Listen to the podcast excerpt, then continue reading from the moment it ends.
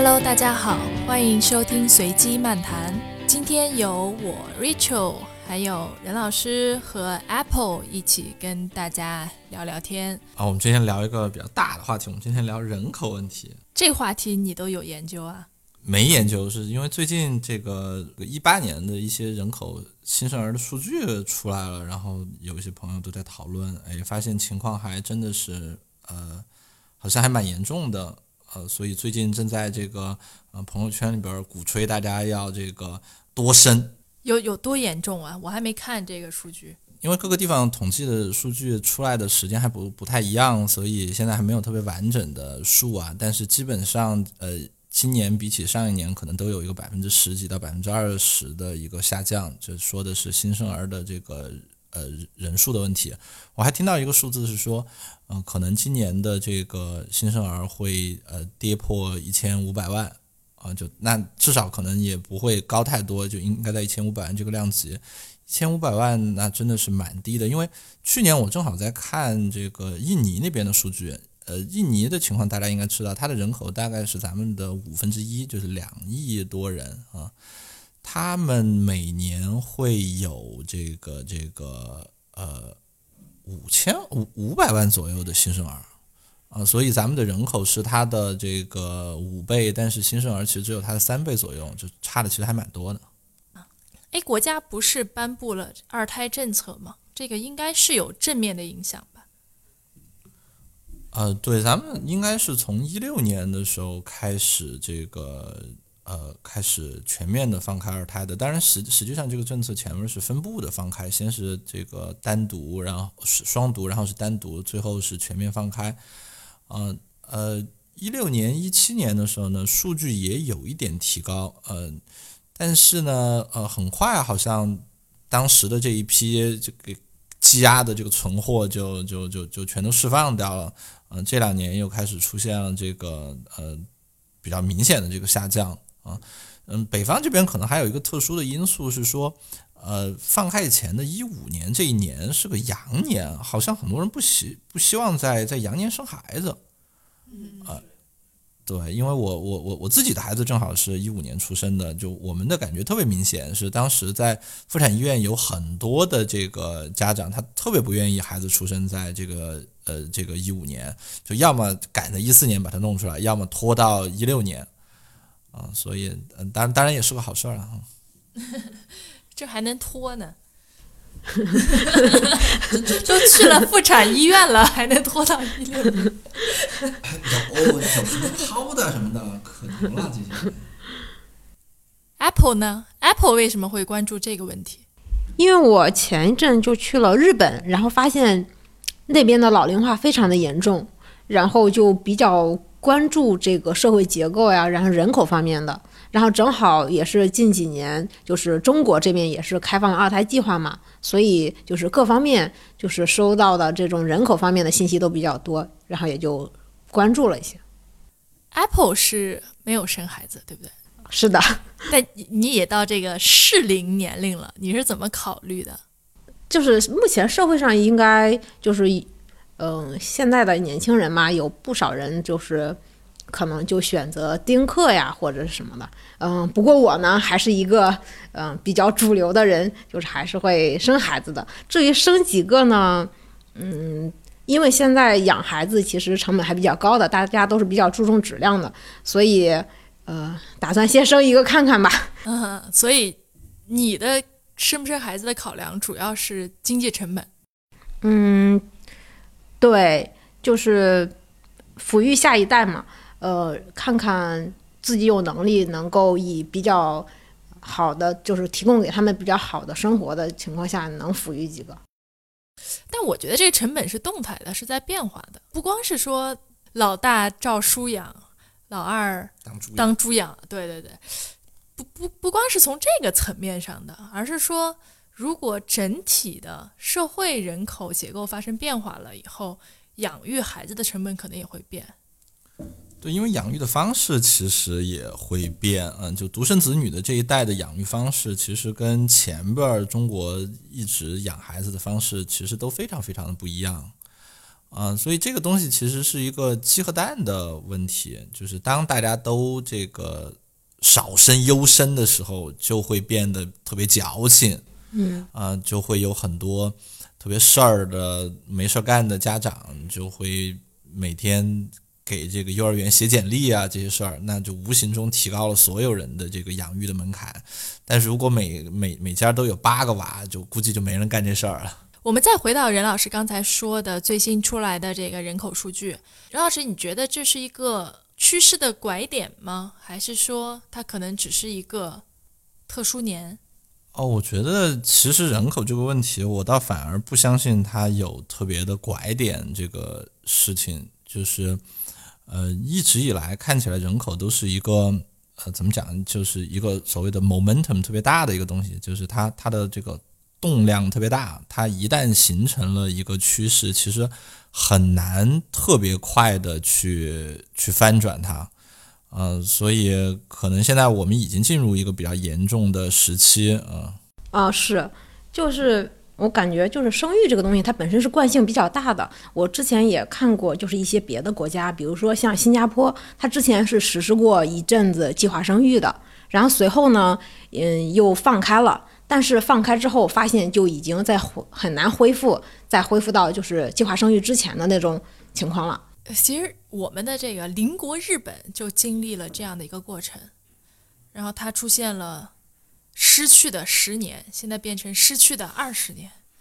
其实现在日本的状况还挺令人担忧的。对，日本现在就处于一个老龄化非常严重，年轻人有生育率特别低的这么一个情况。去日本的街头去看一看，可以看到满眼全部都是老年人，并且不是那种五六十岁、六七十岁的，而是就是那些可能在日本都不算是，可能算是中老年，就中年稍稍微大一点的。我说的那些老年人是指岁数更大的，可能都要到达八十多岁，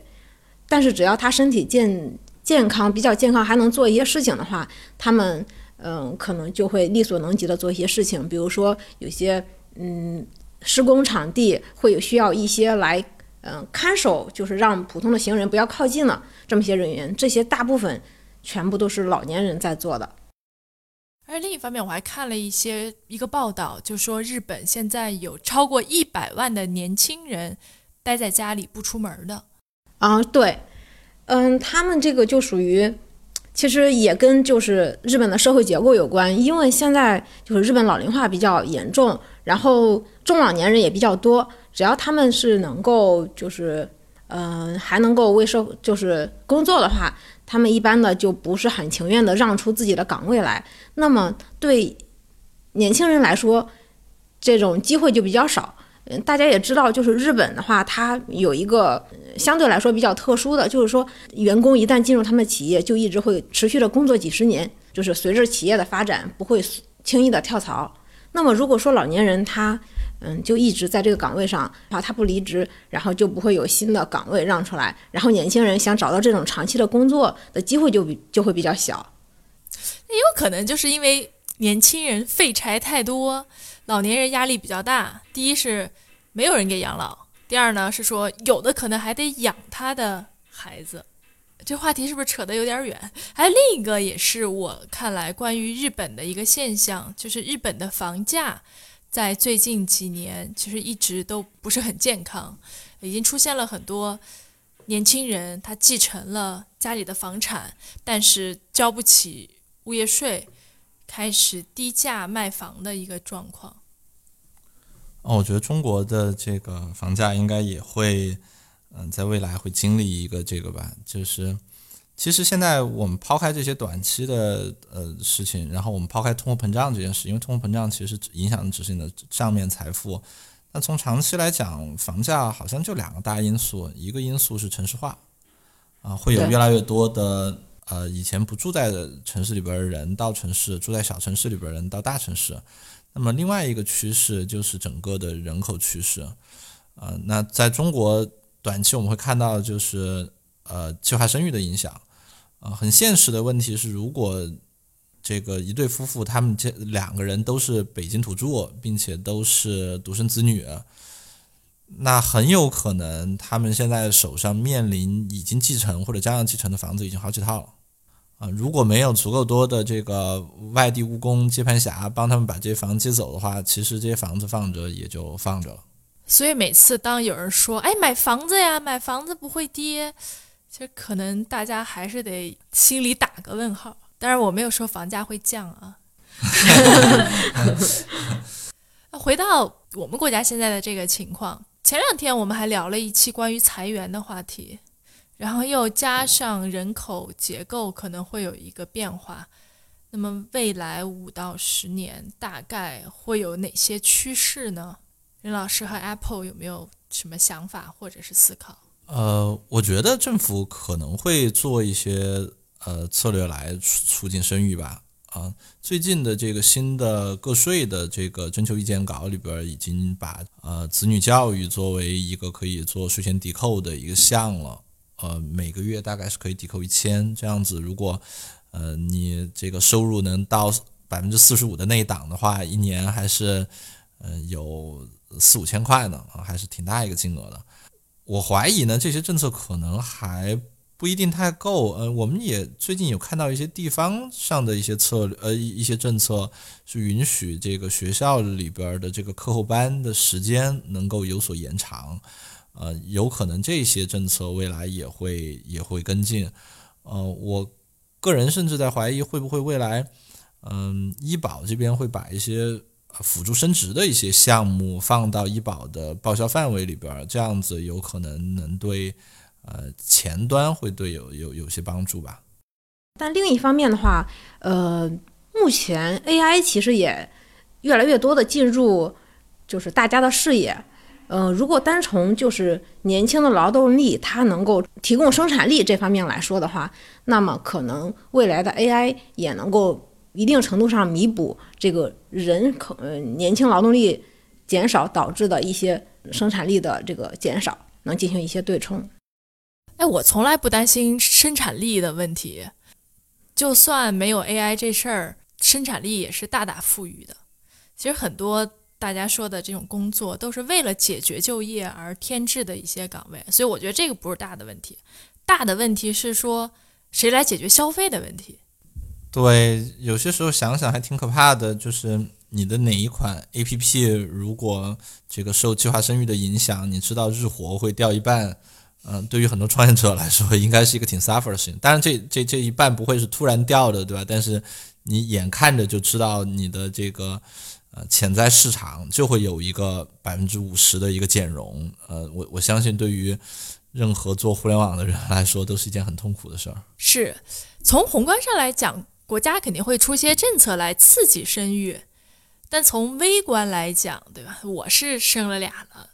你们俩这都没达标呢，你们是怎么想的？怎么刺激和鼓励？你会努努力达个标吗，任老师？现在感觉就是压力最大的，其实就是呃孩子本身的那些破事儿啊，比如说这个幼儿园里边的这些事情啊，呃，我听说这个上了小学以后的这些题都是能让人犯心脏病的，这个想想都可怕啊。我今天好像又看到新闻，最近又在呃搞这个高考的改革啊什么的。中国现在整个的这个教育体制，就我们经历的这个教育体制，感觉是一个专门为呃独生子女就优生优育搞出来这个教育体制。这个教育体制好像是相当牵扯家长精力的，而最近这些年，我觉得可能比那个时候又更多了一点。呃，各种什么亲子班啊，各种互动啊。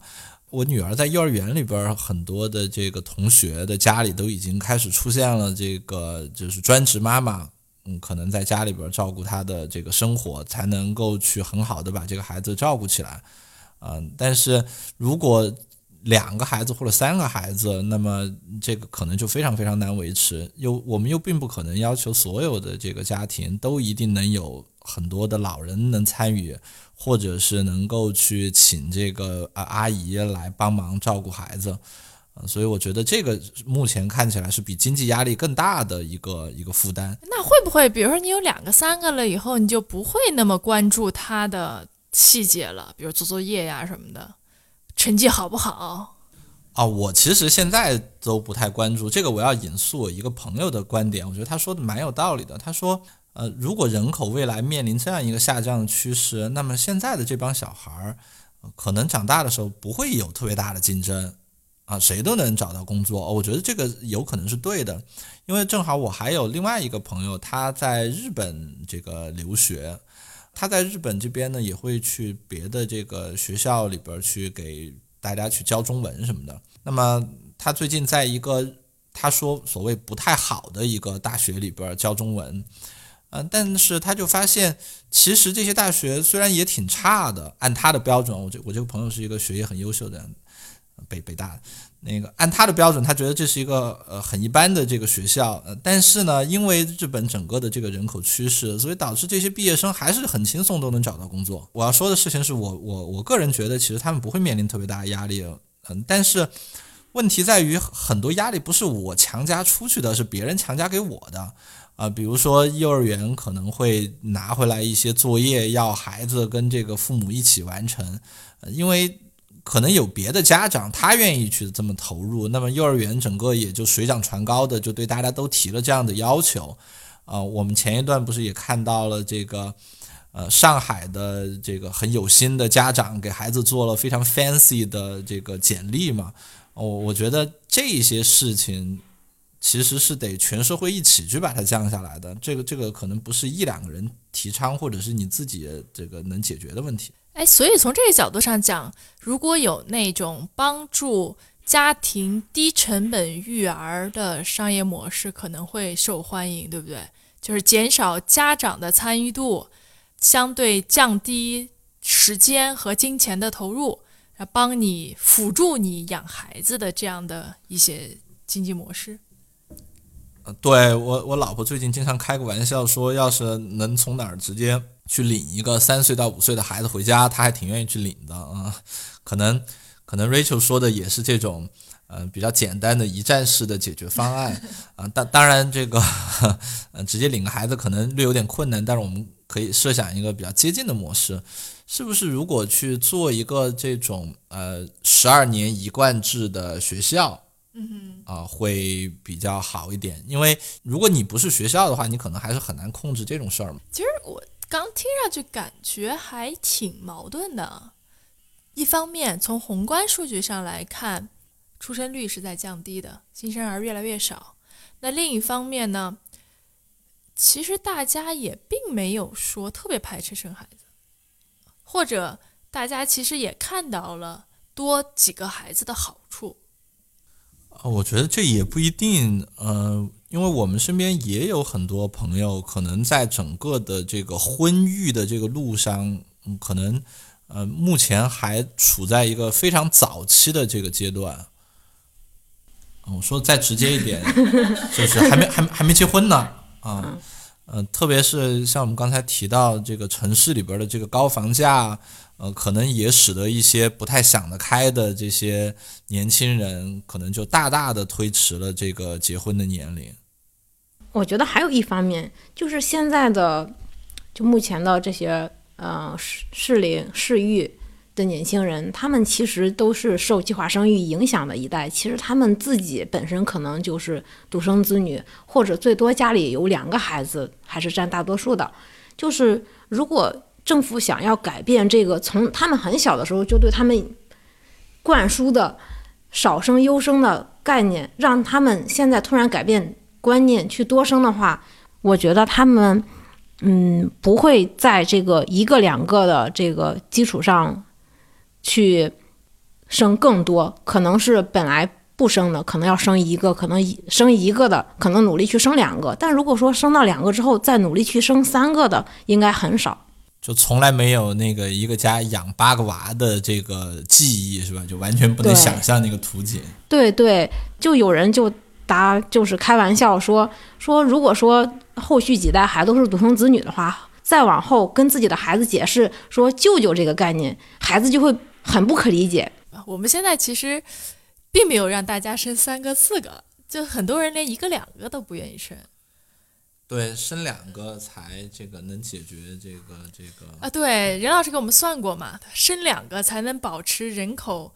相对稳定啊，算的是二点一个，对吧？再算个百分之十的耗损 损失率，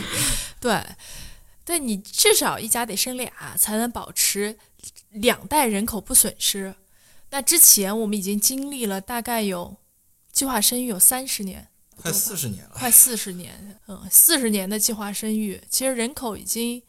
损失了挺多。对，就这个。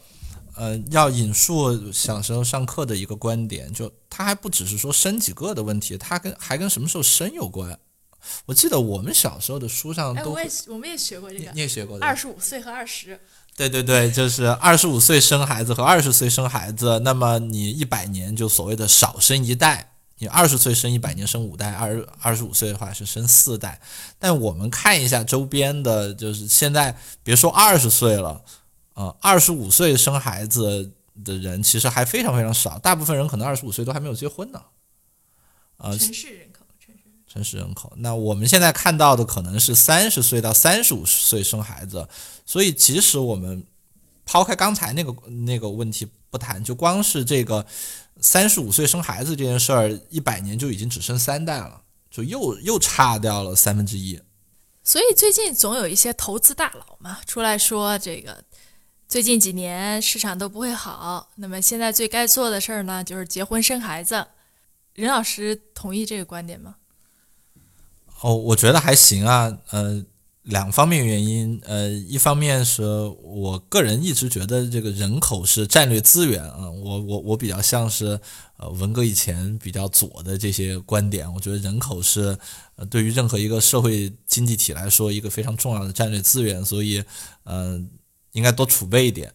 呃，另外一个呃，现实操作层面的考虑就是，嗯，对于这个就是妈妈来讲，这个呃，一个孩子是二十个月的免死金牌嘛，呃，在现在这样的这个 裁裁裁员的大潮里边，呃，有些时候用的好还是挺管用的，就像投资一样，对吧？大家应该逆周期去操作，别人恐惧的时候你贪婪。大家都不愿意生的时候，你多生几个，说不定就是对吧？有好的投资回报率。对，就就看什么时候能够开放这个二孩转让，嗯。但我觉得这个在经济形势不好的时候，生孩子这个动作是在逆周期进行的，但是这个孩子的养育，就是一旦你这个动作触发了，后续就不管后面的周期再变成好的经济情情况下，或者是坏的情况下。你都要一直养下去，所以它的成本其实还是很高的。是，这后边这些事儿就只有是去赌说成本会下降，嗯，但是，我们说短期的经济周期你可能很难吻合上啊。但是如果你看长期的人口周期呢，可能我觉得到短期不会就不太容易翻转过来。就是说，现在中国面临一个比较缺人的一个状况。那么你现在生的这个孩子呢，你也不太可能能想到三年以后中国就特别不缺人了，因为其他人他们的反应时间也很慢，他的孩子也不是从瓶子里边突然一下变出来，他也得养十八年，所以这这一方面的大周期，我觉得倒可能不会差太多。现在还有一个趋势，我觉得刚任老师其实也说到，就是很多家里开始妈妈辞职回家带孩子了。其实这个事情在一些发达国家。已经发生过，就是当妈妈赚的钱不足够支付阿姨或者是保姆的钱的时候，妈妈就会回归到家庭。而且当妈妈回到家庭以后，生孩子的这个成本就又不一样了。她生一个也是带，生两个也是带，呃，而且不不存在说我是不是影响工作这么一件事情了。现在。就大家好像所有事情都集中到这个点了，就裁员潮、经济的下行周期，真的对很多家庭来说，妈妈回归家庭可能真的是一个相对好的选择了。但但是中国推进了这么多年的男女平等，可能就会因为经济结构的这个变化，就会有一个倒退。因为我们前边聊过一次这个美国西海岸的女权主义运动。对，就美国闹得很厉害，但是客观来讲，我我觉得其实要说男女平等，其实中国算是全世界做的相当好的一个地方。是不是当实也是国家因为计划生育的原因，所以说努力的，嗯，推动女性走上工作岗位，这样子也有助于计划生育。有可能，一切都是安排好的。因为现在就比如是呃，我了解到的这个日本，嗯，他们现在出生率低的话，呃，好像好像日本政府就会鼓励日本女性不要在工作上投入那么多，要更多的投入到生育上面来。日本的女性一直就不太工作的，就现在都经常那个一结婚然后就回家了，还没生孩子就回家了。啊，就他们的模式好像更像是美国的这种模式，呃，像中国，嗯，过去这么多年执行的这个所谓的双职工家庭的这个模式，好像还还还算是比较少见的。哎，我们再回到我们开始的话题哈，就是人口结构的变化对经济生活有什么更具体的一些影响呢？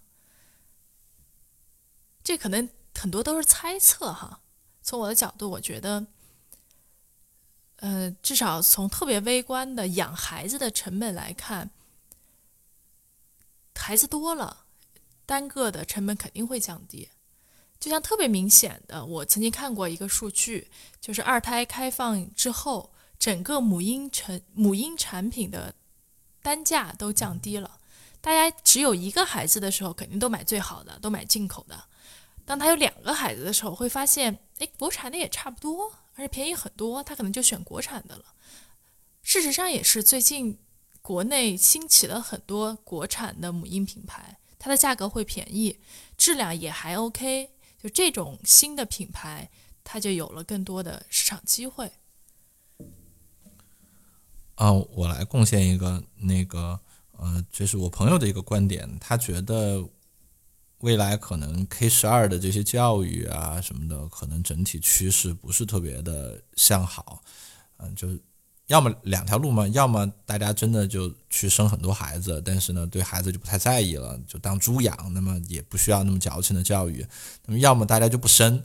不生，那他就没有这个学员，嗯，可能也不见得是件好事儿。所以现在比较火的这些教育，其实最近教育是个小风口，对吧？经济下行周期里面，像 VIPK 的呀，就是这种这种高单价的早教，可能长期来看并不是特别看好。对，当然我对 VIPK 的的这个主要是多多多层次的原因，我我本来也不是特别看好英文教育。但教育好像本身就是逆周期的。教育教育的逆周期说的不是指呃 K 十二种教育是成人教育，他说的是说你找不到工作你就去学技能，然后去找下一份工，他他指的更多的是成人就业向的这种教育，因为比如说你你今年如果收入不好，你不会考虑给孩子报一个更贵的 K 十二的这个这个钢琴课，对吧？这不是正常人的思维方式吗？你你可能会砍掉一个课，自己在家里边教他，这是有可能做的事情。啊，你可能会做的事情是，哎，我要不要去学一个 Python，明年做 AI 去？如果大家就是这种生育意愿一直持续的比较低的话，那么大家挣的钱，或者说大家的资金投入会流向哪里呢？嗯，我觉得可能会更多的考虑。嗯，自己的消费，然后呢，还会有一大部分会用来，就是考虑保障自己的年老后的生活，就用于养老。所以，呃，我感觉在养老方面应该会有比较大的机会。啊，这个确实是因为我们一直说，包括中国传统观念说养儿防老，呃，其实把养孩子一定程度上当做一个投资的一个感觉。啊，那么你砍掉了这么大一块的这个投资以后，必然就可以在别的地方去去多花一点，呃，那个很有可能这个养老这些地方和别的这个个人消费可能都会发生一些变化。所以之后社会可能就会分两部分人，一部分人就不要孩子，一部分人就生很多很多孩子。对，说到这个，还向大家推荐一个呃。电影是一个美国的一个搞笑的电影，叫好像叫《傻瓜进化论》，呃，大家可以去看一下，很有意思一个电影。他说的就是这么一种社会现象。他说，所谓的高端人群，就是这种高教育背景的，整天生活过得很体面的、比较讲究的这些人呢，他为了维持自己的这种生活水平，呃，他觉得生个孩子很麻烦，他不愿意生。啊，那么另一波人呢，就是倒过来，就是他过的生活可能看着没有那么好，可能教育程度也没有那么高，整天也没什么事儿，也可能是出于政府补贴的这个原因，也可能是因为他觉得养个孩子增量成本很低，总之他就生了好多好多孩子，也没有特别多的精力去好好养他们。嗯，他说，嗯，在这样的环境下边呢，这个传统的达尔文式的自然选择就失效了。啊，它会导致那些人所谓的低素质的这个基因呢被大量的复制，高素质基因呢自然的就灭绝，然后人类社会呢就会越来越笨，呃，人的机这个智力就会下降啊。当然这个片儿是搞笑的了，但是我觉得它整个的这个故事设定还挺有意思，叫“傻瓜进化论”。这有可能的，我一直相信物极必反，不管是身高还是智商。从宏观角度上来看，大家最后都是向中间去趋近的，都会有个回归的过程。对，可能是高素质的人群看到了生孩子从性价比上并不划算吧，让我想起了一个还算比较广泛流传的，就是说那些富豪们，他们看到美女其实并不会把她娶回家，因为不划算，他们只会用租的方式。所以，所以这个 Apple 准备去租个孩子嘛？所以说，这个美女的基因应该就不会，就是富人就不会和这个美女的基因结合，然后把这个美貌传承下去。所以之前十年在经济高速增长情况下，一些非常有活力、发展非常好的商业模式可能会有所变化。其实我们刚说到了一个，就是母婴行业，母婴行业。过去十年真的是发展的非常迅速，规模也非常大。另外，刚也说教育可能也会是一个存在变数的行业。还有其他的吗？呃，我觉得还有一种，就是如果未来这种青壮劳动力减少，嗯，就有个数据说，现在中国蓝领工人的工资是美国的八分之一。但是，I 就是嗯，白领的工资是美国的二分之一。我想应该有一部分原因是因为美国愿意从事蓝领的人会相对来说比较少。如果中国持续的，就是年这种可以提供劳动力的人变少之后，这种愿意做蓝领工作的人也会比较稀缺，他的工资也可能会往上追。刚刚 Apple 说的是一个。用工市场对吧？蓝领的薪水可能会提升，我觉得对房地产应该也有一些影响。